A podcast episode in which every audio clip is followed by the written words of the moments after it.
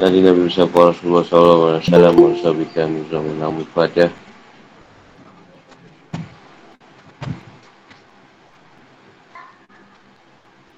Teman-teman nak bisa di sedua sini Amni wa dan medikan ya kau kau mabak Masih lagi dalam surah Al-Ma'idah Hadis 7 Yang diturunkan di Madinah Atau Madaniyah. Surah Madaniyah 120 ayat.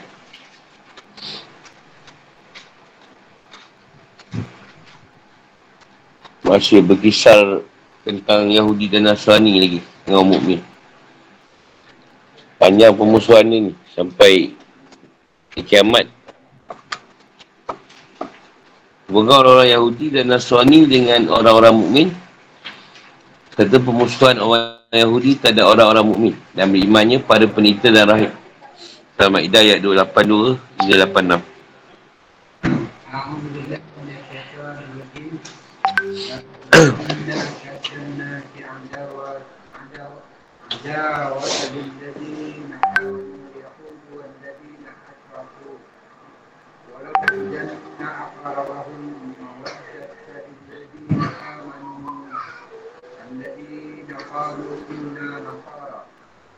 ذلك بأن منهم قسيسين ورهبانا وأنهم لا يستكبرون. وإذا سمعوا ما أنزل إلى الرسول ترى أعينهم تفيض من الدمع مما عرفوا من الحق يقولون ربنا آمنا فاكتبنا مع الشاهدين. وما لنا لا نؤمن بالله وما جاءنا من الحق. ونسمع أن يدخلنا ربنا مع القوم الصالحين. فأتابعهم الله بما قالوا جنات تجري من تحتها الأنهار خالدين فيها. وذلك جزاء المحسنين. والذين كفروا وكذبوا بآياتنا Pasti akan kamu dapati orang yang paling keras pemusuhannya Tidak orang-orang yang beriman Tidak orang Yahudi dan orang-orang musyrik. Dan pasti akan kamu dapati orang-orang yang paling dekat Sahabatannya dengan orang yang beriman adalah orang yang berkata Semuanya kami adalah orang Nasrani. Dan demikian itu kerana di antara mereka terdapat para pendeta, pendeta dan para rahib. Juga kerana mereka tidak menyombongkan diri. Dan apabila mereka mengingatkan apa dengan Al-Quran yang diturunkan kepada Rasul Ini Muhammad Kamu lihat mata mereka bercucurkan air mata Disebabkan kebenaran yang telah mereka ketahui. Dari kitab-kitab mereka sendiri Saya berkata Ya Tuhan, kami telah beriman. Maka catatlah kami bersama orang-orang yang menjadi saksi atas kebenaran Al-Quran dan Nabi Muhammad. Dan mengapa kami tidak akan beriman kepada Allah Dan kepada kebenaran yang datang kepada kami Dan kami sangat ingin agar Tuhan kami memasukkan kami ke dalam golongan orang-orang soleh Maka Allah beri pahala kepada mereka atas perkataan yang telah mereka ucapkan. Iaitu surga yang mengalir di bawahnya sungai-sungai, mereka kekal di dalamnya. Itulah balasan bagi orang-orang yang buat kebaikan. Dan orang-orang yang kafir serta mendustakan ayat kami. Mereka itulah penghuni neraka. Idah 82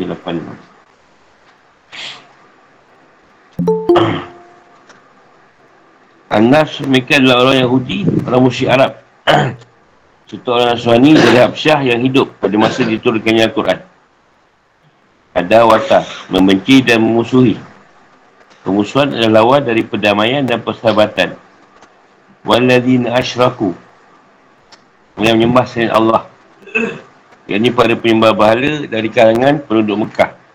Yang buat mereka membenci orang mukmin adalah keadaan mereka sebagai kafir dan bodoh. Serta larut dalam mengikuti hawa nafsu. Zalika bi'annahum Dekatnya persahabatan mereka tak ada orang mukmin. Dan antara mereka ada para pendeta.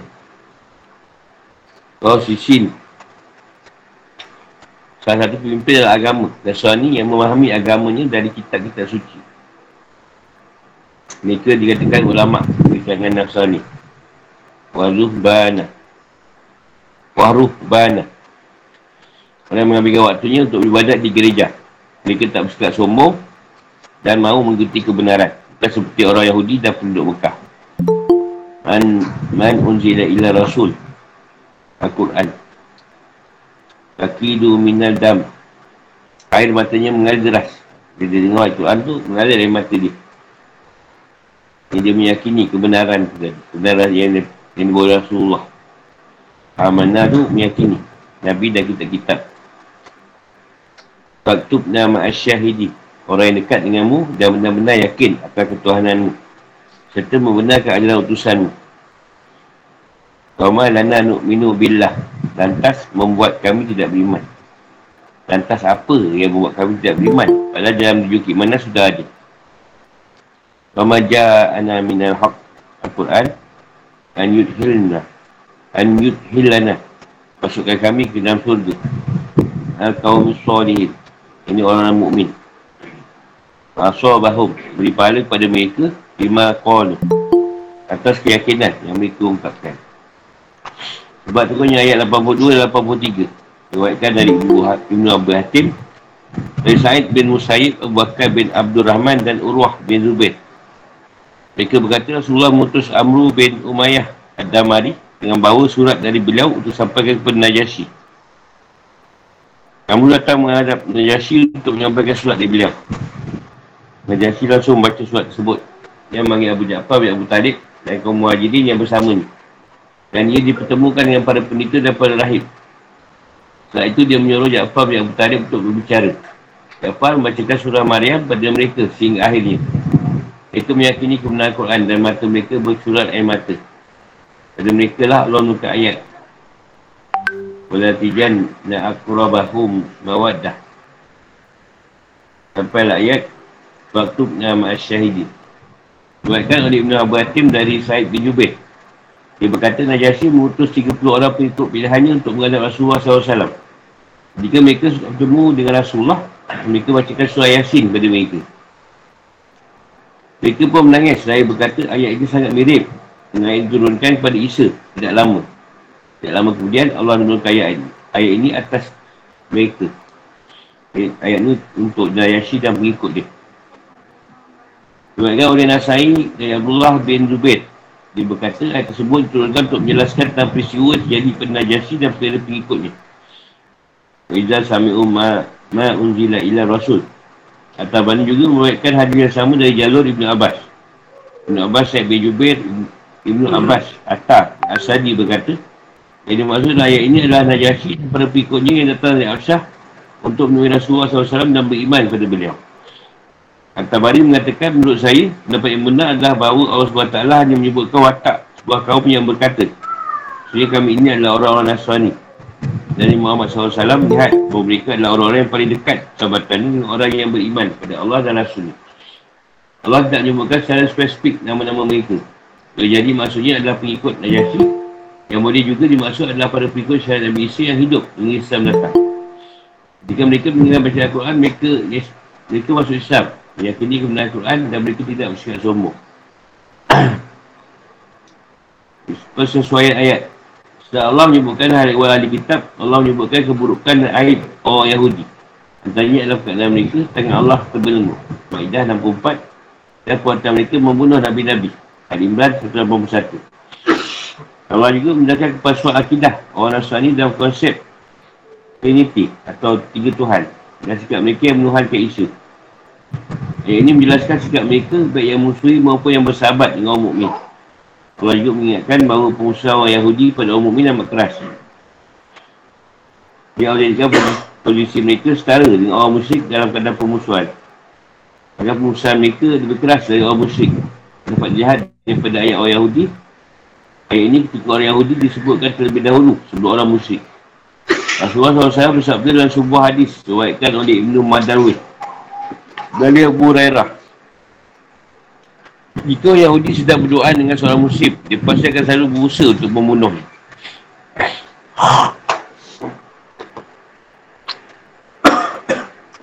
Allah menegaskan bahawa watak orang Nasrani lebih lembut daripada orang Yahudi. Dan mereka lebih dekat persahabatan dengan orang mukmin. Dan sekarang Kristian lah. Kristian ni kira banyak juga lah faham Islam daripada orang Yahudi. Yahudi cek jalan je nak bunuh. Tak ada penjelasan.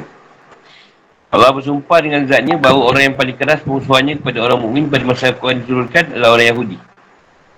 Kerana kekufuran mereka disertai dengan pembangkangan, menentang dan menghancurkan kebenaran. Bahkan pengusuhan mereka lebih keras daripada orang-orang musyrik sehingga mereka disebutkan terlebih dahulu dan ayat di atas.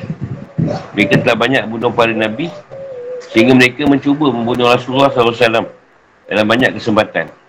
Mereka juga pernah meracuni dan menyihir beliau. Dan hari ini orang Yahudi dan orang musyrik berada dalam keadaan yang sama.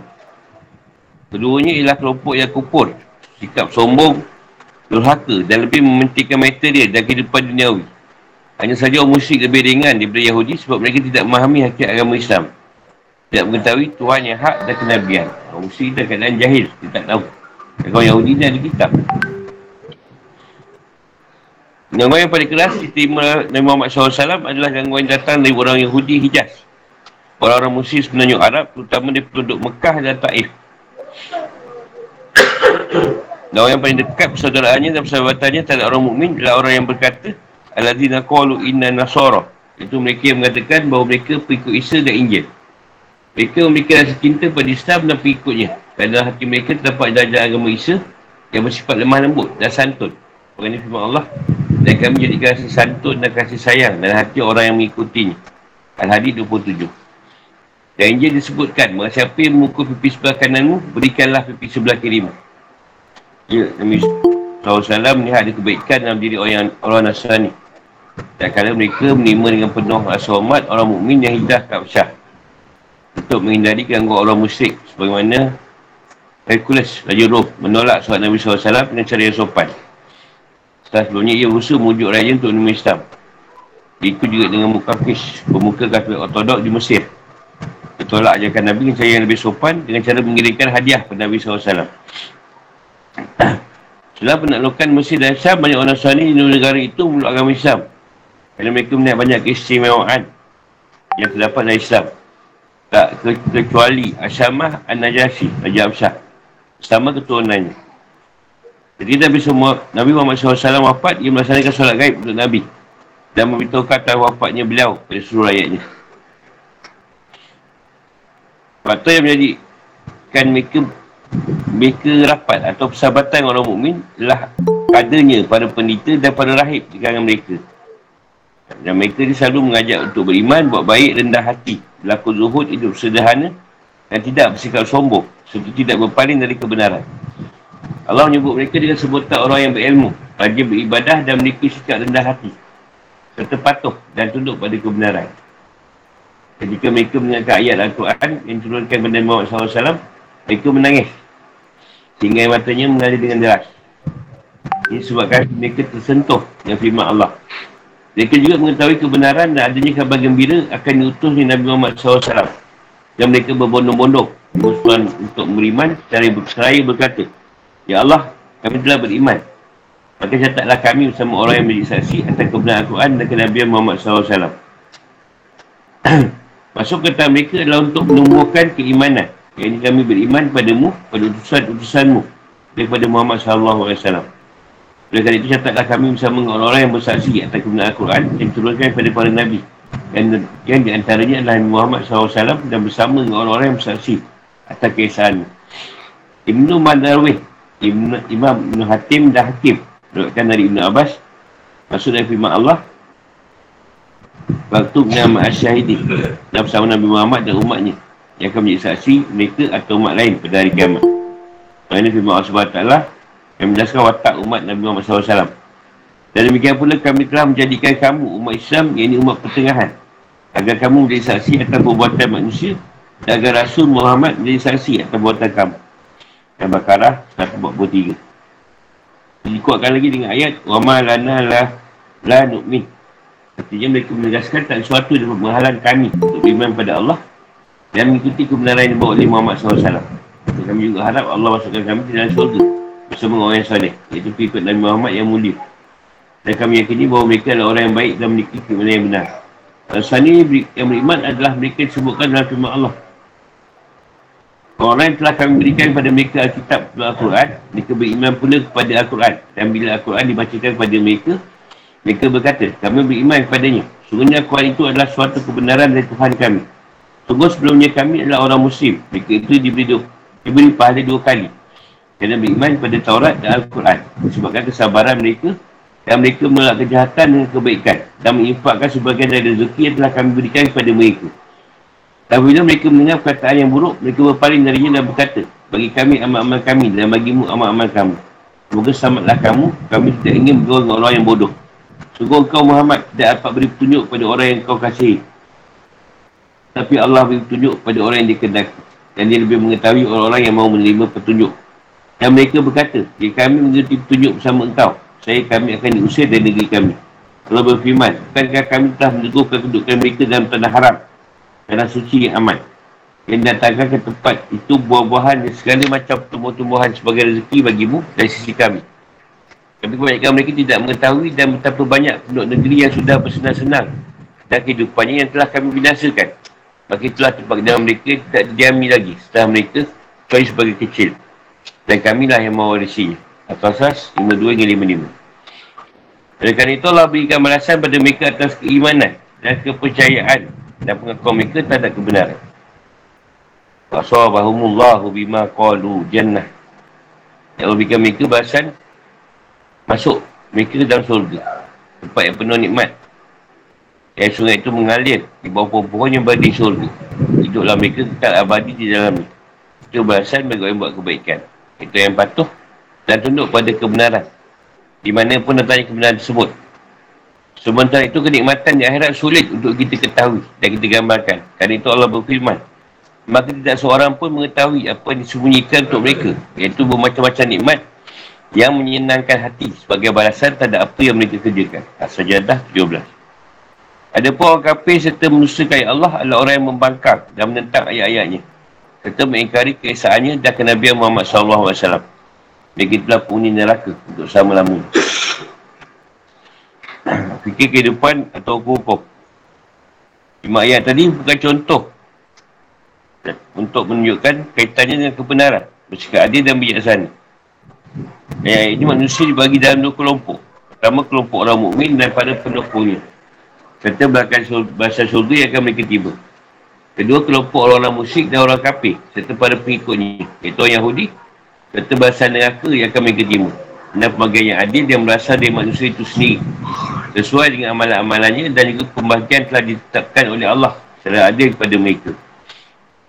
Sikap bijaksana yang ditunjukkan oleh orang Nasrani iaitu dengan cara tunduk pada agama yang benar dan ajaran Tauhid.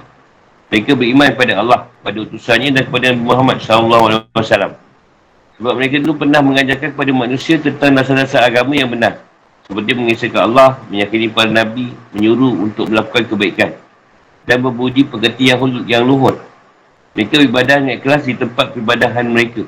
Dan mereka takut kepada Allah sama cipta langit dan bumi. Mereka tidak serakah dalam kepentingan Nabi atau dalam merebut kekuasaan. Mereka tidak bersikap hati terhadap agama tertentu yang boleh membuat mereka tidak mau mengikuti agama lain. Mereka tidak sukan untuk mendeklarasikan bahawa mereka beriman pada Allah. Mereka tidak malu tak segan untuk menunjukkan yang mereka beriman pada Allah dan Rasulnya dan kita turunkan oleh Allah. Jadi hati mereka tertanam keimanan yang benar pada Allah dan pada Nabi. Mereka memperhatikan dengan sungguh-sungguh dan bersikap bijaksana terhadap kebenaran yang berasal dari kitab yang diturunkan kepada Nabi Muhammad SAW. Mata mereka ucapkan air mata kerana mereka menampakkan kesesuaian ajaran, mereka, ajaran yang mereka ketahui dengan apa yang mereka dengarkan dari Al-Quran. Yang mereka mohon kepada Allah agar mereka dapat diterima di sisinya. Mereka selalu memperbarui iman mereka, imanan mereka pada Allah dan Rasul. Mohon agar dicatat bersama orang yang menjadi saksi atas kebenaran Al-Quran dan Nabi. Itulah pihak kaum yang berilmu dan bertindak bijaksana serta mematuhi kebenaran. Kaum yang mahu menerima keimanan yang benar dan suruh anggota mereka kusuk dan menyakiti Allah. Semoga ini firman Allah SWT. Allah telah menurunkan perkataan yang paling baik iaitu Al-Quran yang serupa ayat-ayatnya. Lagi berulang-ulang. Gementar kerana kulitnya orang-orang yang takut pada Tuhannya. Dan menjadi tenang kulit dan hati mereka ketika mengasihi Allah. Az-Zumar 23 Sungguhnya orang yang beriman adalah mereka yang apabila disebut nama Allah gementarlah hatinya. Dan bila dibaca ayat-ayatnya kepada mereka bertambahlah kuat iman mereka. Dan hanya kepada Tuhan mereka bertawakan. Al-Anfal Jadi kesimpulannya daripada lima ayat tadi, menjelaskan orang yang paling engkar, paling membangkang, paling sombong dan paling musuh orang Muslim adalah orang Yahudi dan orang musyrik. Setelah itu orang-orang yang paling dekat persaudaraannya dengan orang mukmin dan orang Nasrani yang hidup pada masa itu. Antara tanda dari tindakan kebijaksanaan orang Nasrani yang telah percaya terhadap dakwah Islam secara terang-terangan. Selain dari pengakuan mereka terhadap kebenaran ayat Al-Quran tentang isu dan penetapan hari kebangkitan dan hari penghitungan amal. Hisab. Iaitu protes mereka pada saat dikatakan bahawa mereka tidak beriman terhadap kebenaran ketika mereka berkata Wa lana nu'minu billah wa ma ja'ana minal haq Menunjukkan bahawa mereka mengerti tentang agama yang benar juga mengetahui dan mematuhi kebenaran tanpa harus bersikap sombong dan menentang seperti orang Yahudi dan orang musyrik ada pun tak kebiasaan dari Allah SWT ditunjukkan dalam bentuk bahasan yang diberikan pada orang yang percaya pada agama mereka yang lurus dan kepada agama Islam yang membenarkan jalan agama sebelumnya dan menyempurnakannya. Kepada Allah berfirman, Wassalamualaikum warahmatullahi wabarakatuh. Menunjukkan imam mereka tulus. Dan apa yang mereka ucapkan benar. Sehingga Allah mengkabulkan permintaan mereka. Dan mewujudkan keinginan mereka dan bukti keadilan dan anugerah Allah. Yang menjaga keadaan dan surganya pada orang beriman dengan ikhlas lakukan amal soleh dengan jujur dan yakin. Begitulah orang yang imannya tulus akan dapat bahasa syurga. Bukti dari sikap biasanya Allah yang lain adalah Allah memberikan bahasan neraka kepada orang kafir. Dari orang Yahudi, orang Nasrani, orang musyrik dan orang yang orang yang mendustakan dari dalil yang nyata. Yang menyalahkan wujud dan kesan Allah dan kebenaran Nabi-Nabi.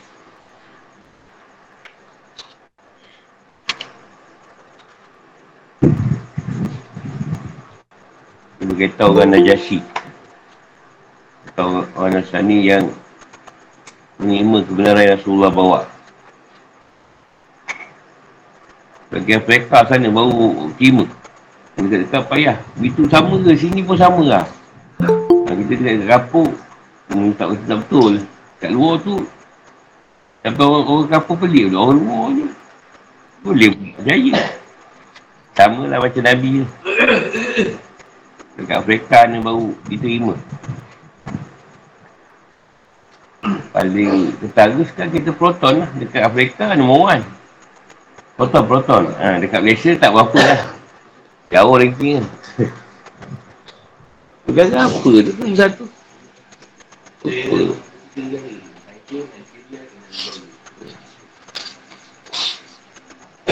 Ah.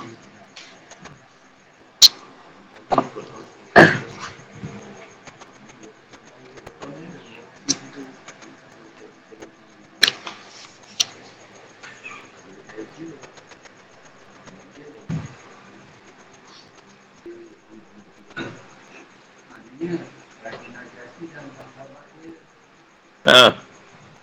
Sebab dalam golongan dia ni ada penita dan rahim. Ha, bukannya penita rahim Yahudi, tukar-tukar. Hanya yang alim, orang alim. Ha. Dia ada penasihat dia lah. Penasihat dia tu pula betul lah. Dia bila Rasulullah bawa, tak susah terima. Macam kita lah. Kalau kita, saya tu mungkin semakan. Jadi orang yang dengar tu boleh terima. Dia kata semakan, eh lain juga. Masalah ni yang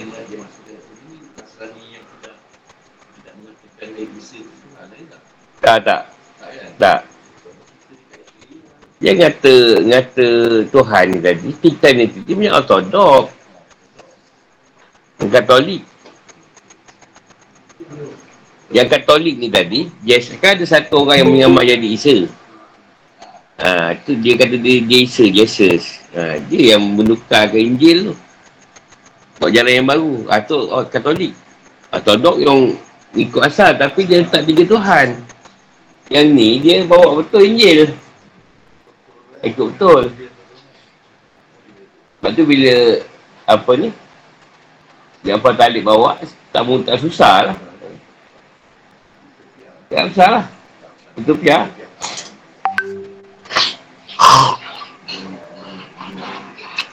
Yang baru itu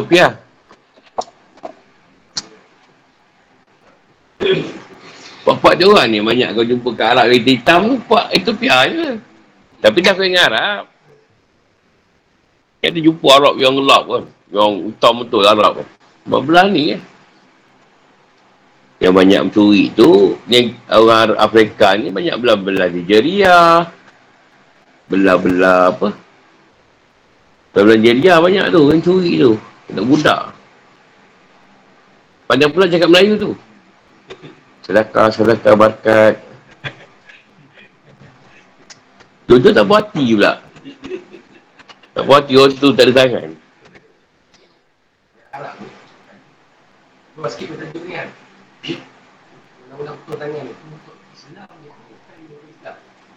Kat Saudi. Keseluruhan. Ha. Ha. Sebab tu dia ada dia punya budi bicara. Contoh budi bicara dia macam ni lah. Kata kau buat salah. Ada. Itu orang tak tahu. Tapi nasib cerita dengan aku lah. Dia jumpa orang tu kau belah. Kau belah. Kau belah maknanya dia suruh keluar daripada negara Arab. Ha, dia ada bicara juga. Arab ni. Kau buat jahat, kau keluar dulu. Kalau kau degil juga, kita. Dan kau pergi lagi lah. Ha, pergi peluang jugalah. Kalau dia degil juga, tak nak belah, ha, tangkap. Hukum lah. Bagi can lah, bagi can kau belah. Kau jangan balik Arab lagi. Bunuh. Bunuh orang. Bunuh malah bunuh. Dia pancung kepala ni, kelebihan ni, orang tu tak menita sakit. Tak macam gantung. Jadi kau pancung, dia terus dia pergi tau. Ha. Tapi janganlah pakai, pancung pakai pedas tumpul. Memang tak payah nak mati.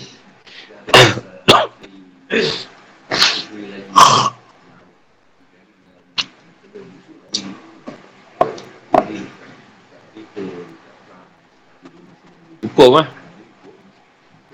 Kenapa zina kan tu? Ha, sebat. Tapi hidup tak? Mati ke? Mati eh?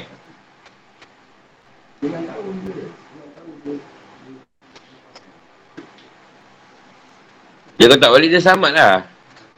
Ha, dia sebab dia nak balik juga, balik kampung, raya-raya kot. Tak tahan raya tempat orang kan. Arab tu semua. Kalau kau pun curi kau. Kodoh tangan kau.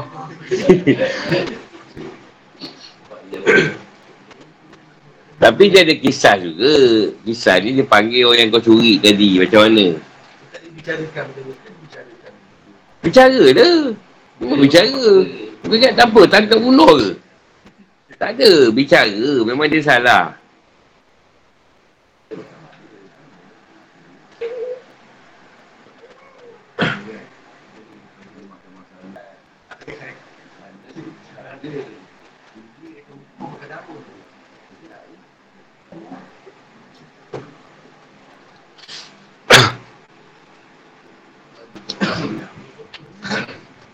Kalau kes banyak, takkan ada polis dia askar dia duduk kat masjid haram. Suka dia. Tak ada kes, ada orang nak buat jahat. Apa nak buat jahat? Aku duit dulu kalau masa haji tinggal dalam hotel. Tak pergi dia masuk, tak ada aku alih pun. Tak ada pun duit. Cuba kita, ha?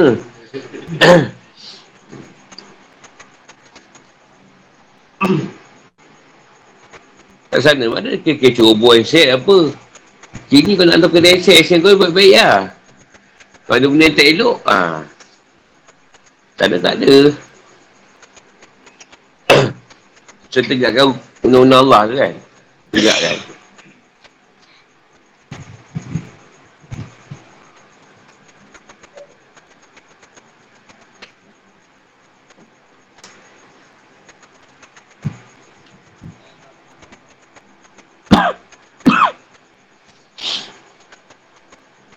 Lagi tanya.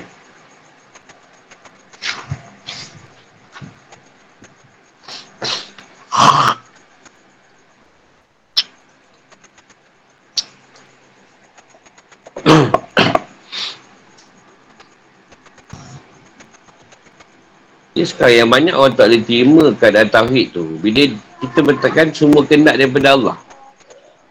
Ha, jadi bila orang dengar tu, dia rasa macam antara kita kita malam yang Qadim dengan yang yang mudah. Yang apa ni? Yang baharu. Ha, dia macam, eh, Afsad macam mana boleh kata sama? Dia sekarang kedak semua daripada Allah. Nafsu yang kat kau. Kau yang memilih baik dengan buruk. Itu contoh dia.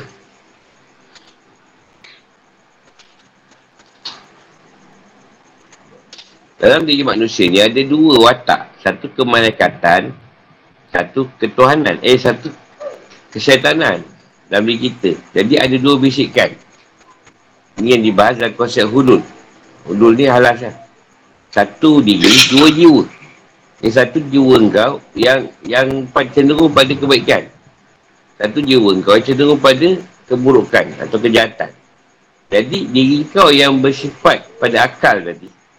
Yang ada dia letakkan akal Allah, akal Tuhan ni tadi yang memikir. Sama ada nak milih baik atau buruk. Jadi cara untuk ke arah memilih tadi, mestilah dengan betul ilmu. Betul ilmu tadi yang mendatangkan pengetahuan kita memilih. Bahawa kita tahu mana baik, mana buruk. Ha, contoh bila dia orang tanya kat rumah hakim. Ha, Luqman, macam mana kau jadi baik? Luqman kata, apa yang orang tak suka, tak buat. Orang tak suka, tak buat kata dia. Ha. Orang suka tu aku buat.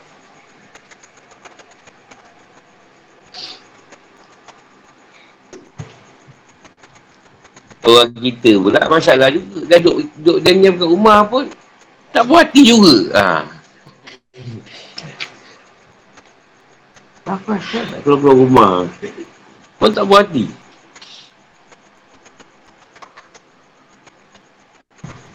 Jadi pada manusia lah tadi yang ada bisikan kemalaikatan dan kesetanan tadi memilih nak mengikut mana. Yang baik yang buruk.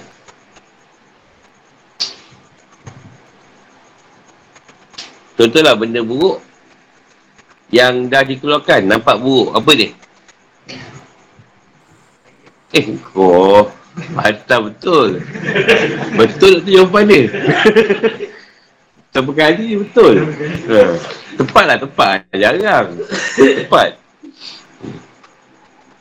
Ni kau ada peluang tak untuk menukar-nukar warna tai kau? Tak ada. Tak ada peluang. Apa yang keluar tu lah dia. Kalau kau tengok lah. Kau tak tengok, tak tahu. Tak ada. Ha. Kau buat lah kalau boleh bertukar warna ni. Ha, ini warna orange. Ha, ini warna brown. Ha, ini brownish. Ha, ini cookies. Cookies dah berikut. Tak ada, tak ada peluang. Ini ada perkara buruk yang dari diri kau yang tidak boleh berubah. Itulah rupa dia tadi. Jangan keluar bau oat. ya, Alhamdulillah siap balik makan. Ada bau oat. Berak tu. Tak ada. Cari lah kalau ada bau garu tu. Tiba bau raudah kan. Dah jamban kau bau raudah. Alhamdulillah. Kira rahmat Allah ni. Tak ada. Sebaik mana pun orang tu tetap benda yang sama keluar. Zat tahi tu. Tak berubah semak dia. Tak berubah juga apa dia. Juga sifat dia dan zat dia. Tak berubah. Dia ada benda buruk yang pada diri kau yang tak boleh diubah. Eliobasi pun sama. Jangan wangi.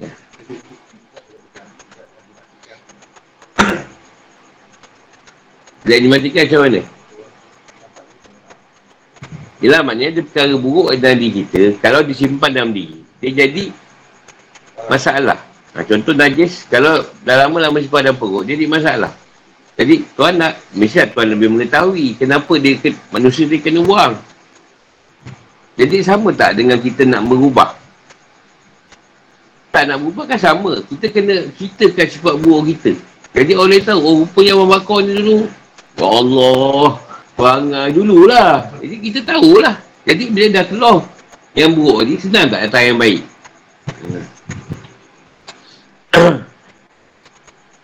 Dan tu Rasulullah tanya, apa? Apa? Tanya seorang sahabat tu. Apa kesalahan kau paling teruk kau buat tu?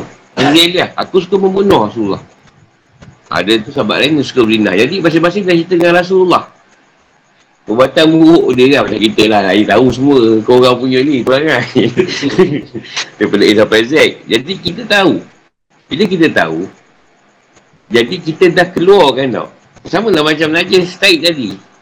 Dalam. Jadi dalam dia dah dalam najis. Bila tu dia nama najis. Dia dah lahirkan keburukan tu. Dah cerita kan. Maknanya dah kosong.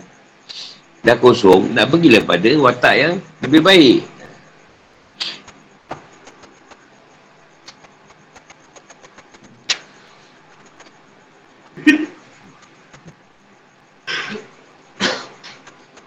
Alah dulu kan saya dia buat tu. Yang tu. Tulis 10 perkara yang tak elok kau pernah buat kan. Nah saya ambil cerita surah tu lah. Bila cerita dia dah kosong. Bukan apa, kita tak nak orang lain ceritakan jahat kita tau. Baik kita ceritakan jahat kita sendiri kan lebih baik. Apa nak tunggu orang lain ceritakan jahat kita? Berbeza dengan orang munafik. Ha, munafik ni lain. Dia tak menceritakan buruk dia. Dia sembunyikan. Supaya orang nampak dia baik. Ha, tu munafik. Ha, dengan aku-aku baik. Ada soalan? Jadi kalau saya soal, saya soal dulu, zat yang bunuh diri. Kan yang bunuh diri jatuh ke bawah.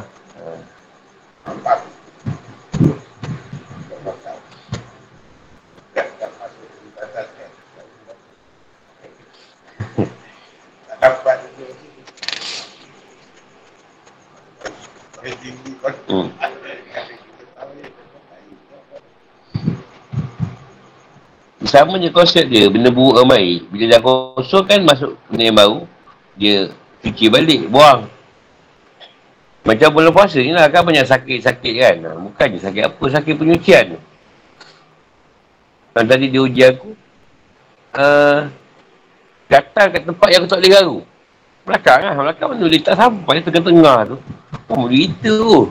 Ya Allah, berita betul lah. Siapa bukan dua tu. Bukan macam ni, tak boleh nak garu. Begitu rasa.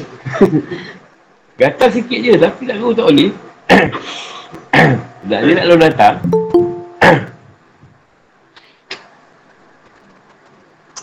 Mandi uji bulan, bulan Ramadan. Sakit apa semua.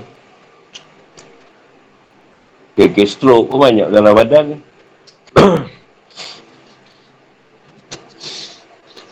Jadi hari ni semua appointment cancel. Tak sihat. Awal-awal dah mesej dia orang. Takut lagi teruk lah dengan robot orang. Boleh mengkonsumsi atau memproses makanan yang baik. Atau menghadam. Atau menerima. Surah Ma'idah ayat 87-88. Sambil satu tajuk. Alhamdulillah.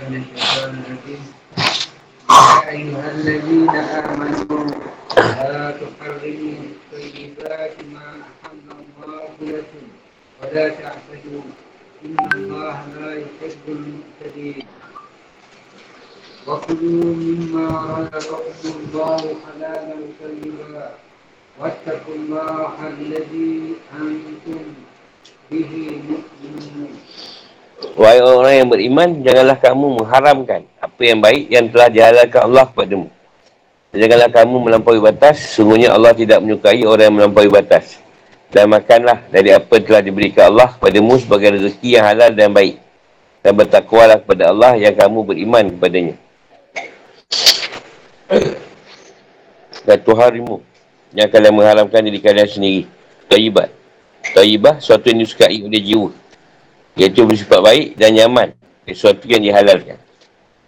Walau tak tadu. Jangan melampaui perintah Allah dan jangan melampaui, melewati batas yang sudah ditetapkan oleh syariat. Boleh juga maknanya jangan berlebihan dalam makan makanan yang baik. Atau jangan melampaui batas dengan mengharamkan apa yang baik.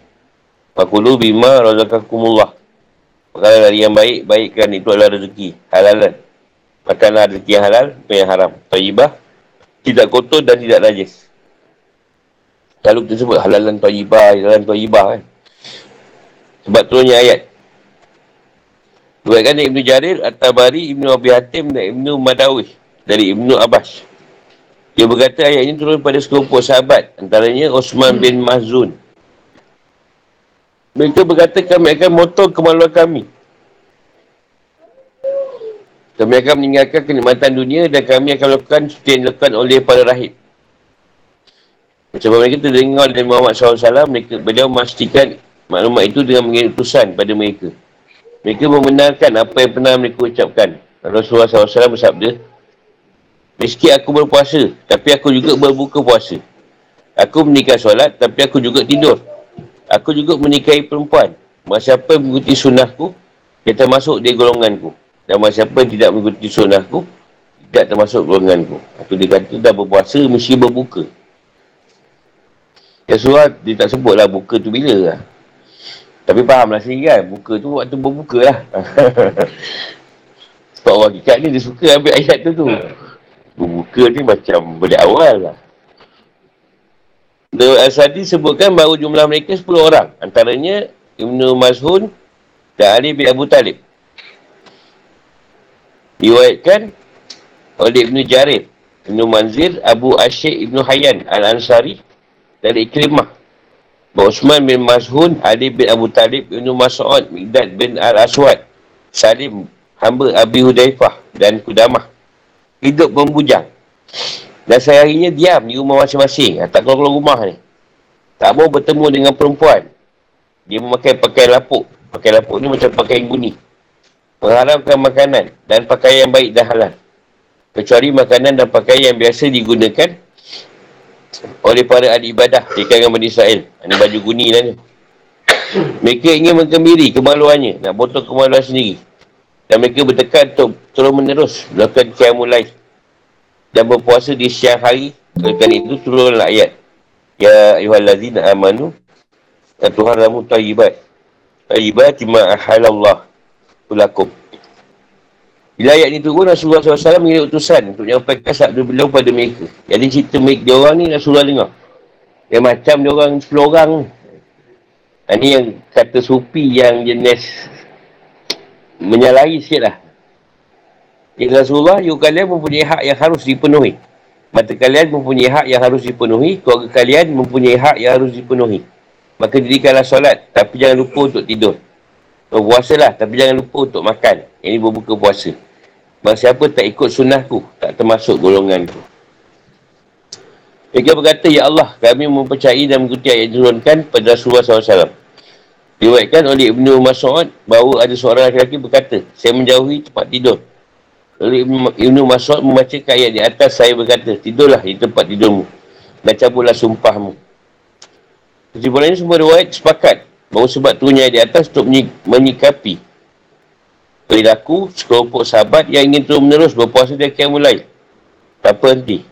Jauhi perempuan dan hal yang baik. Tetap makan daging dan tidak tidur di tempat tidurnya. Ni keadaan kesupian yang Rasulullah tak setuju lah. Orang buat. Ha, yang ada bertarik pun termasuk juga tu. Buat-buat tu. Ni dia, dia tak mau kerja. Oh, dia kan. Wah. Ibadah je lah. Tak mau kerja. Tak mau tidur, tak mau makan. Sesuai ayat. Sesuai ayat. Surah Al-Ma'idah dipenuhi, dimulai dengan perintah untuk memenuhi akad. Di antaranya perintah taat pada ketentuan Allah dan setiap hal yang dihalalkan olehnya serta menjauhi larangannya. Dia Allah melarang hambanya untuk menghalalkan apa yang diharamkan oleh Allah. Dalam firmannya, jangan kamu melanggar syiar-syiar kesucian Allah. Al-Ma'idah ayat 2. Dan itu ayat di atas menjelaskan hukum yang sebaliknya. Iaitu mengharamkan sesuatu yang dihalalkan oleh Allah SWT. Ayat ini juga dikaitan dengan ayat sebelumnya. Setelah Allah memuji orang Nasrani, bahawa mereka merupakan golongan paling dekat sahabatan dengan orang yang beriman akan ada pendeta dan rahib-rahib. Sebagai orang beriman memahami bahawa ayat tersebut menganjurkan gaya hidup seperti pada rahib. Mengajak untuk hidup seadanya dan zuhud. Mengingatkan satu yang baik dan menyenangkan. Seperti makanan, pakaian dan perempuan. Mana dilakukan oleh pendeta dan rahib. Mereka menjauhi perempuan, makanan yang lazat dan minuman yang enak. Antara mereka diam-diam diri dari tempat peribadahan mereka. Sedangkan sebagian lain ada yang melakukan perjalanan dakwah di muka bumi. Tak ada penjelasan. Orang beriman, janganlah kalian mengharapkan diri kalian dari hal-hal yang baik. Iaitu setiap sesuatu yang disukai oleh jiwa dan mengandungi manfaat dengan cara meninggalkannya kerana ingin mendekatkan diri pada Allah. Kalian juga tidak boleh melampaui batas-batasan yang terhalal sehingga melakukan, melakukan perkara yang diharamkan. Boleh juga maknanya janganlah kalian berlebihan dalam memakan makanan yang baik dan halal. Janganlah kalian melampaui batas. Dan kalian berlebihan dalam menolak Asalnya mengkom-kom samsi ni. Sumsi ni. Janganlah kalian melampaui batas dengan mengharapkan hal yang baik dan halal. Sikap melampaui batas mencakupi dua perkara. Pertama, berterkait dengan objek itu sendiri dengan cara berlebihan dalam menggunakannya. Mengenai firman Allah, makan dan minumlah. Janganlah berlebih-lebihan. Sehingga Allah tidak menyukai orang yang berlebih-lebihan. Al-Arab 31.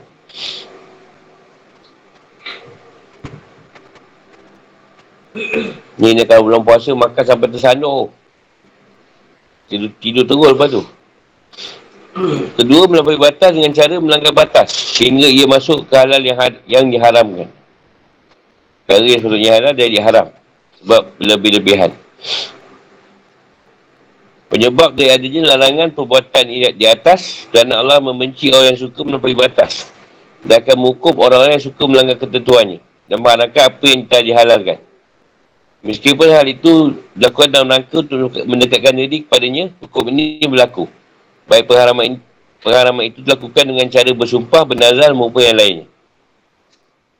Ini sejalan dengan prinsip wasatiyah. Sikap moderat dan kesimbangan dalam Islam. Ini kesederhanaan. Tidak berlebih-lebihan dan tidak kedekut. Ia juga tidak menjauhi kebenaran dan kesenangan hidup yang memang dibolehkan. Tak mempunyai keinginan untuk mengikuti pola hidup rahib dan pola hidup zuhud yang mengatakan seorang pada kesesaraan. Menyiksa diri dan buat tubuh lemah dan kekurangan. Sebagaimana juga tidak boleh tenggelam dalam menuti keinginan hawa nafsu dan menikmati kesenangan hidup lebih kadar yang seharusnya. Setelah Allah SWT melarang hambanya agar tidak memboikot dirinya dari kenikmatan hidup, Allah perintahkan untuk meng konsumsi makanan yang baik yang dihalalkan oleh Allah. Berupa rezeki halal yang telah dikuningkan oleh Allah. Ya Allah melarang makan benda yang haram seperti bangkai, darah dan daging babi. Atau makanan haram yang diperoleh dengan cara yang haram. Seperti riba, undi, undian, mencuri, merampok. Undian tu perjudian lah. Dan yang lainnya yang tergolong. Maka harta orang lain dengan cara yang batin. Hal ini menunjukkan bahawa rezeki mencakupi sesuatu yang halal dan yang haram. Ada hal yang haram adalah sebuah ujian untuk mengetahui sejauh mana kesungguhannya dan melangi hawa nafsunya. Untuk kemudian ia pergunakan dalam rangka mendapatkan rezeki yang dihalalkan oleh Allah SWT. Dan menjauhi rezeki yang diharamkan olehnya. Oleh kerana itu, batasan dan aturan yang Allah tetapkan tidak hanya terbatas dalam masalah ibadah saja, Tapi merangkumi masalah yang menyangkut kehidupan sehari-hari. Iaitu perintah untuk bertakwa kepada Allah dan berpegang teguh pada hukum-hukum Allah. Yang kata lain, hendaknya kamu, hendaklah kalian bertakwa pada Allah yang telah kamu yakini dalam seluruh seni kehidupan. Seperti makan, minum, pakaian dan perempuan. Kalian tak boleh melampaui batas dengan menghalalkan apa yang telah dilarang oleh Allah. Atau dengan mengharapkan apa-apa yang baik yang telah Allah halalkan kepadamu. Perintah untuk bertakwa semata-mata sebagai anjuran agar manusia benar-benar menjaga wasiat yang telah Allah berikan kepadanya. Dua dari perintah takwa, tak adanya larangan dari sikap yang mengharamkan rezeki yang baik dan halal. Dan juga sahaja perintah untuk makan makanan yang baik dan halal adalah untuk menunjukkan bahawa tidak ada pertentangan antara menikmati rezeki yang baik dan sikap untuk bertakwa. Sejalan dengan ayat ini adalah firman Allah, Wahai orang yang beriman, makanlah rezeki yang baik yang kami berikan kepadamu dan bersyukurlah kepada Allah. Jika kamu hanya menyembah kepadanya. Al-Baqarah 172. Katakanlah Muhammad, siapakah yang mengharamkan perhiasan dari Allah yang telah disediakan untuk hamba-hambanya dan rezeki yang baik-baik? Al-Araf 32. Ia juga semakna dengan sabda Rasulullah SAW dan sebuah hadis. Ruatkan oleh Muslim dari Abu Hurairah. Sungguh Allah SWT maha baik dan hanya suka terhadap sesuatu yang baik. Allah SWT menyuruh orang mukmin sebagaimana menyuruh pada Rasul. Allah berfirman, wahai para Rasul, makanlah dari makanan yang baik. Dan kerjakanlah kebajikan. Al-Mu'minun 51. Wahai orang yang beriman, makanlah rezeki yang baik yang akan memberikan kepadamu. Al-Baqarah 172. Riwayat Muslim. Maksud rezeki yang baik itu rezeki yang halal. Soal ini diutarakan oleh Imam Nawawi. Fikir kehidupan atau hukum-hukum. Ayat ini menunjukkan bahagian dari prinsip ajar Islam yang menyeru umatnya untuk bersikap sederhana dan seimbang toleransi menyeru sikap ekstrim dalam masalah agama dan tidak melakukan aktiviti yang dapat menyakiti fizikal manusia. Juga menjaga keperluan-keperluan hidup dan fitrah yang wajar seperti memenuhi hak roh dan fizikal. Ayat ini juga menjadi dalil bahawa pola hidup ala rahib dilarang dalam agama Islam. Ha, rahib ni macam pederi kan tak kahwin. Ha, tak makan yang best-best. Dia jangan dicontoh lah. Sebut dalam hadis, siwaikan dari Ad-Darami. Nabi SAW dia bersabda. Aku tidak dipen, tidak pernah diperintahkan untuk hidup ala rahib.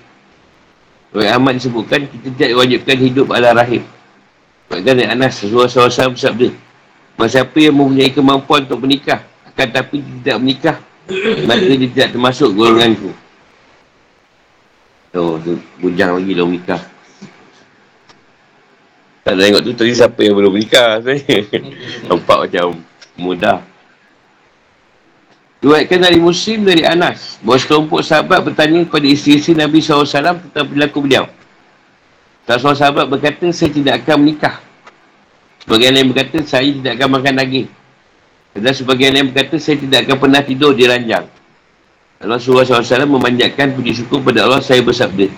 Apa yang dipikirkan oleh orang-orang berkata begini dan begitu. Ketahuilah bahawa aku meninggalkan solat dan aku tidur. Aku puasa dan berbuka. Aku juga menikah.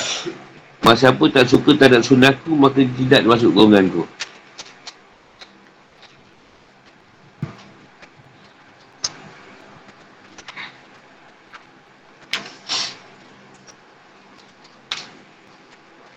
Bukhari juga rawaitkan dari Anas dengan redaksi yang lain. Ada tiga sahabat mendatangi rumah isteri Nabi SAW untuk menanyakan perihal ibadat Nabi SAW ketika mereka mendapat maklumat tentang ibadah Nabi seolah mereka merasa seakan ibadah mereka masih kurang. Saya berkata, di mana posisi kami terhadap Nabi SAW? Allah telah mengampuni dosa beliau, baik yang telah lalu maupun yang akan datang. Tak soal di antara mereka berkata, sungguh saya akan meninggal solat semalam penuh. Sebagai yang berkata, saya berpuasa seluruh tahun penuh dan tidak akan membuka. Oh, dahsyat. Sebagai lain berkata, sedangkan saya akan menjauhi perempuan dan tak akan pernah menikah. Nabi Rasulullah SAW datang saya bersabda, kalian yang berkata begini dan begitu. Demi Allah, akulah orang yang paling takut dan paling bertakwa antara kalian. Meski demikian, aku puasa dan aku berbuka. Aku solat dan tidur. Aku menikah perempuan. Siapa tak suka terhadap sunnah aku, maka dia tidak termasuk golongan Dua hal.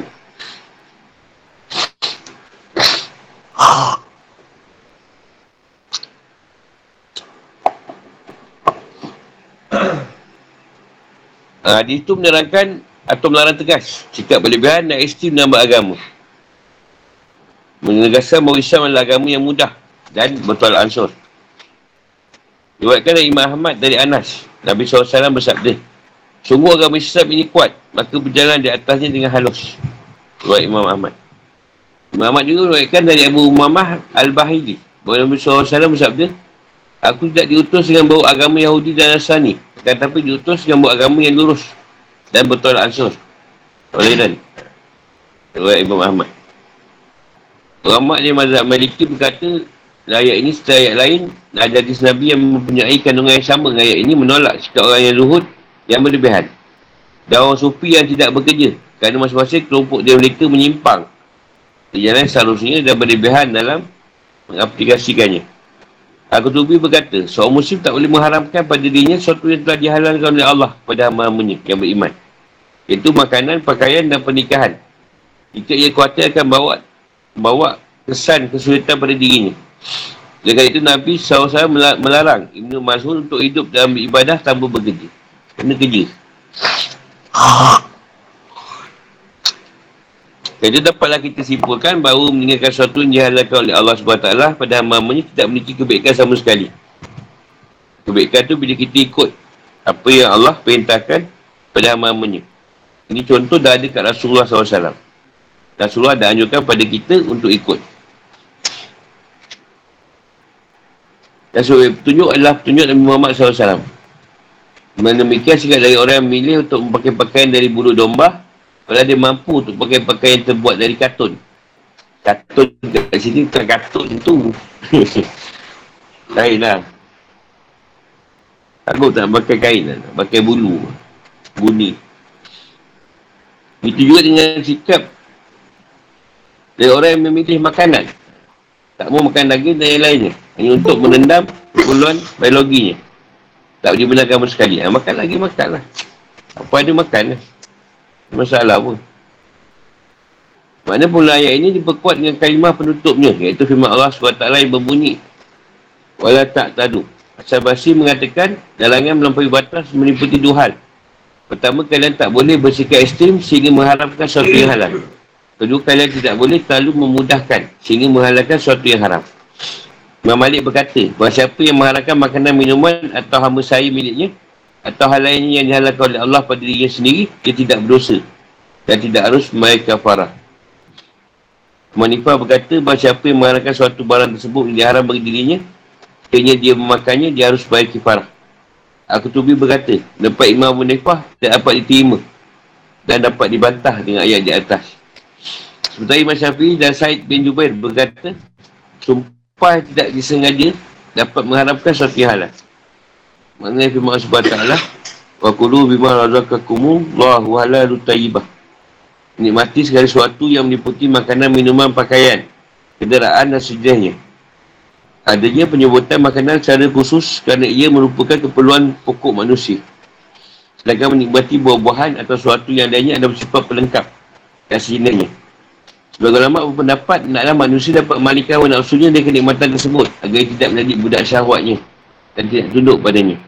Sebagai yang berkata, beri peluang bagi hawa nafsu untuk masa kenikmatan tersebut lebih diutamakan. Sebab itu menjadikan dirinya lebih tenang dan semangat. Namun pendapat yang benar adalah bersikap sederhana atau seimbang antara keduanya.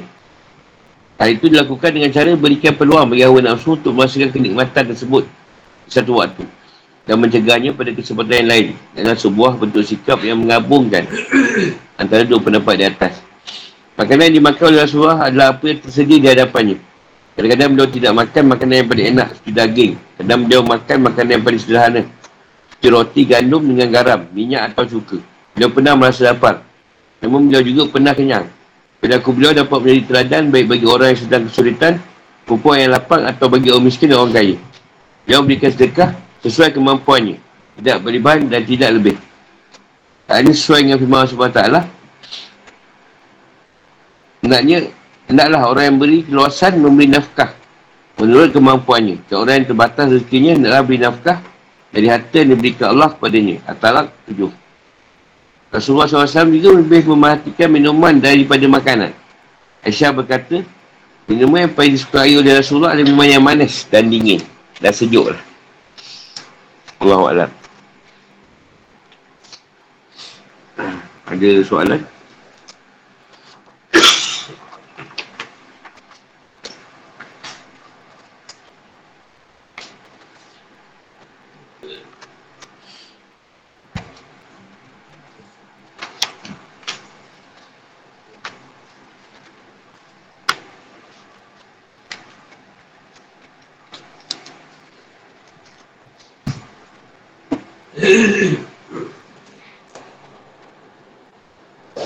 Ada nak tanya?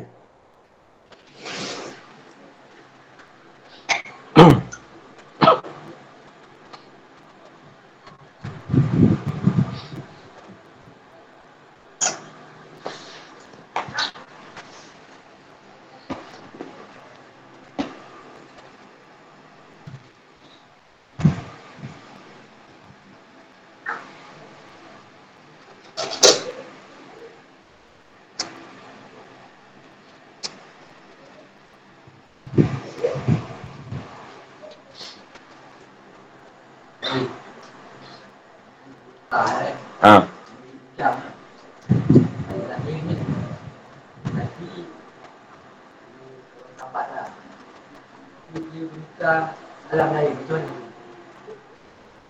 Dia tetap bernikah juga. Tapi dalam keadaan yang bukan dari segi syarak lah.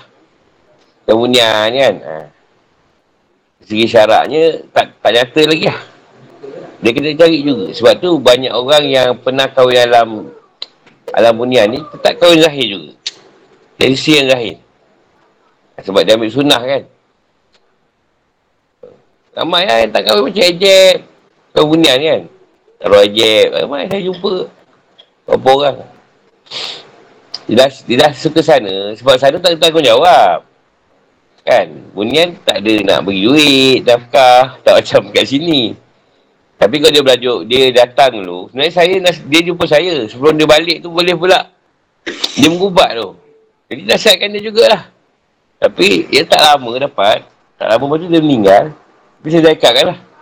Saya dah beritahu lah Sepatutnya kat dia Kena kahwin juga Macam ni kan suka nyok-nyorok kat, dia senang sebenarnya kan. Tapi, ha, tu macam cerita ni tadi lah. Boleh pakai baju molek tak nak pakai. Rugilah nikmat dunia tak dikecapi lah. Dia ada peringkat yang kita lalu dalam tasawuf yang semacam tu. Tapi tak menolak. Contoh kuat makan, kuat tidur, kuat cakap. Ha, aman ibadah lebih ada dalam tasawuf. Tapi taklah kita tolak. Bila orang bagi, kita makan. Cuma dikala kita sendiri. Kita sendiri seorang, ha, kita jaga keadaan tu.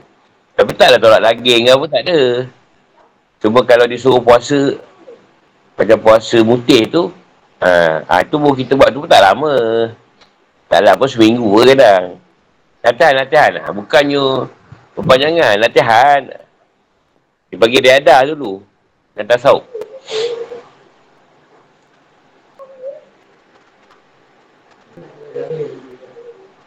Benda zahir.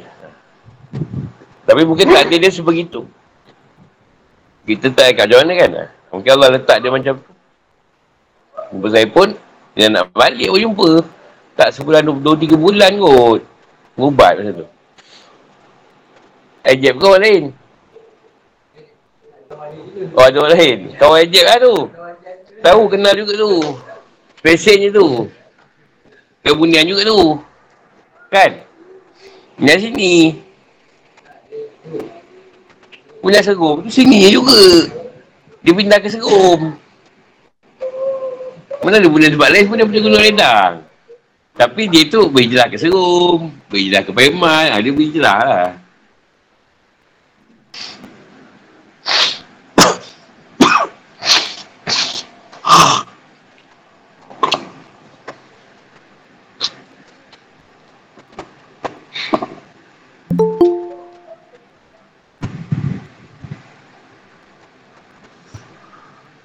Ada member saya seorang tu beri lah ke kepunyaan. Haram tak dapat.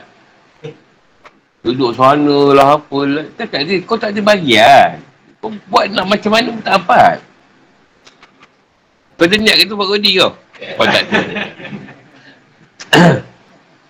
Orang bual ni. Yang kita orang ramai. Yang kepunyaan.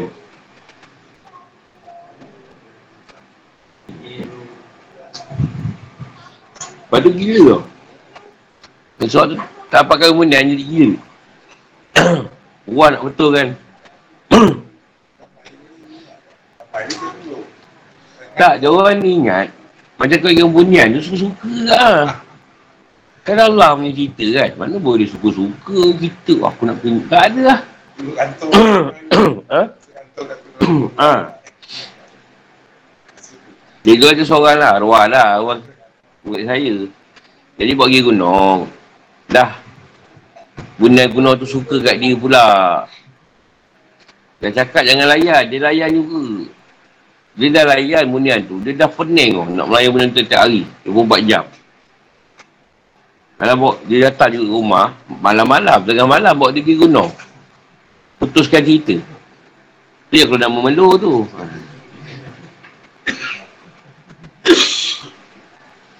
Lepas tu kami di perantara.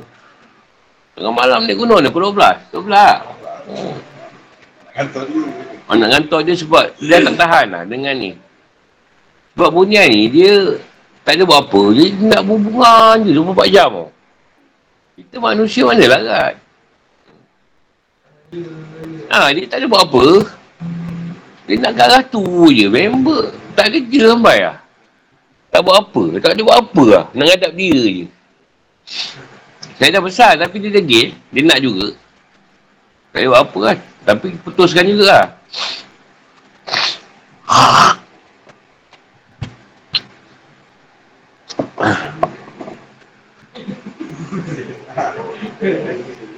Rupanya dapat dapat cerita arwah bapak tu memang mereka yang bunian. Jadi memang tak pelik lah kalau dia tu ada aliran macam tu juga.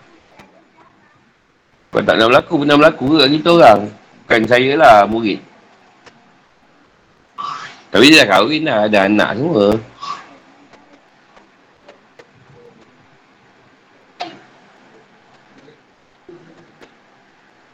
Kau bunyi anak kau banyak tak kisah. Cuma guru teruk. Teruk. Macam ada saudara kita orang lah. Dia meninggal, jadi bini dia punya tu kacau semua bini-bini dia tau. Yang dekat dunia ni, dekat alam lahir. Teruk. Untuk orang ubat kan.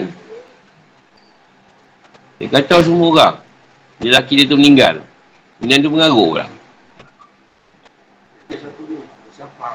Ha. Hmm. Sebelas dia belakang. Sebelas belakang. Lepas tu balik. Kalau dia bulat. Satu yang depan. Bulat.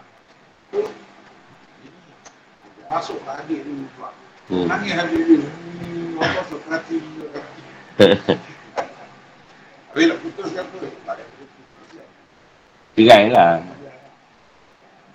Dia kuat lah bunyian. Sebab tu kahwin yang lahir. Dia di belakang. Pokok-pokok besar dia lalu kerja. Hmm.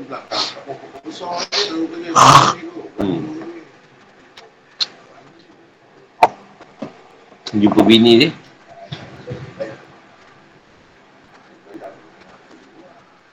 Rasulullah sebut ni lahir tu.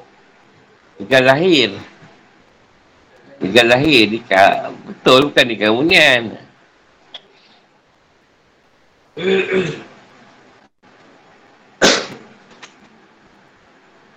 Dua orang macam ni yang jadi jadi orang-orang apa ni?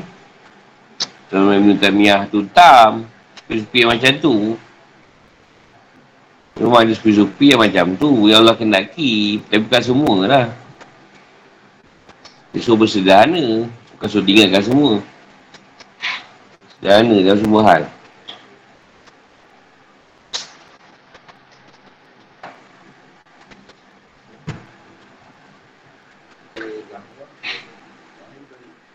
Dia jiwa, masalah jiwa. Ha, jadi gangguan senang masuk. Jadi tak duduk seorang-seorang lah. Seorang je benda masuk. Ha, jadi duduk ramai-ramai. Duduk seorang benda tu lah datang. Kemurungan. Ha.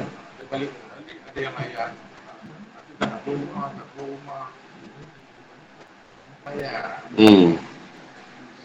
Jadi benda lain.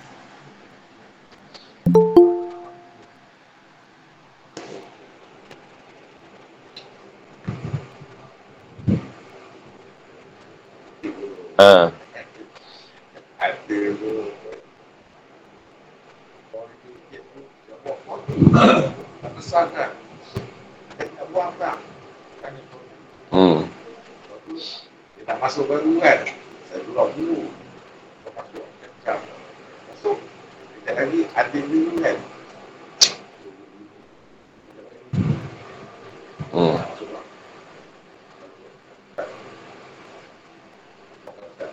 Saya tengok tak tengok. Tu. Nak gigit telinga tu. Oh. Apa apa. Dah dapat ada dulu tu. Buang juga. Semua orang tu. Tanya dia. Ada nak betul susah. Tanya buang tu. Wah, dia nak betul tu. Tak jadi. Tak lagi kembali. Sibuk. Dan dia tak nak, buat macam mana? Tak nak, tak nak, tak nak, sudah balik. Hmm. Ingat ngepul. Yang rimau lah.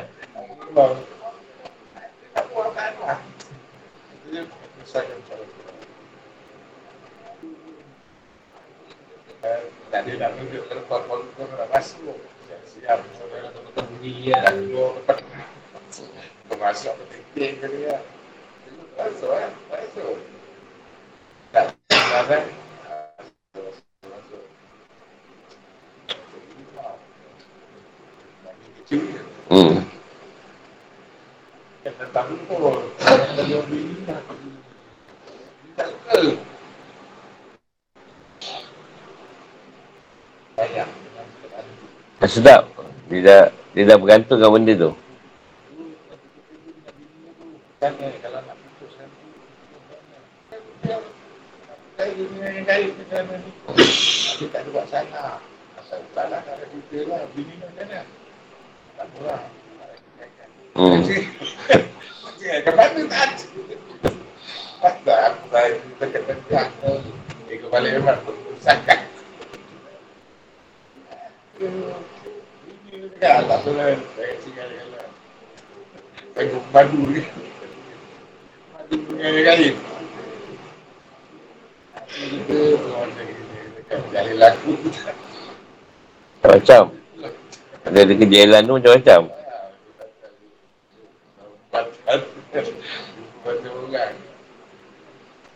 Ada tu, tak ada saka pun nak buang. Nak buang apa? Saka pun tak ada. Tapi nak buang, buang apa?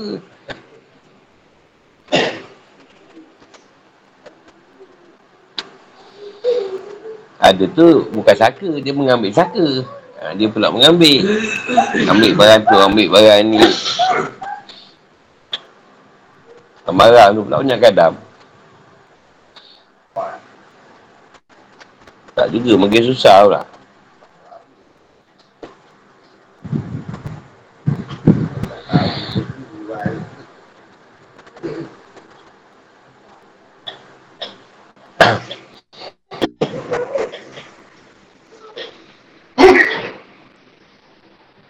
Kita sampai situ.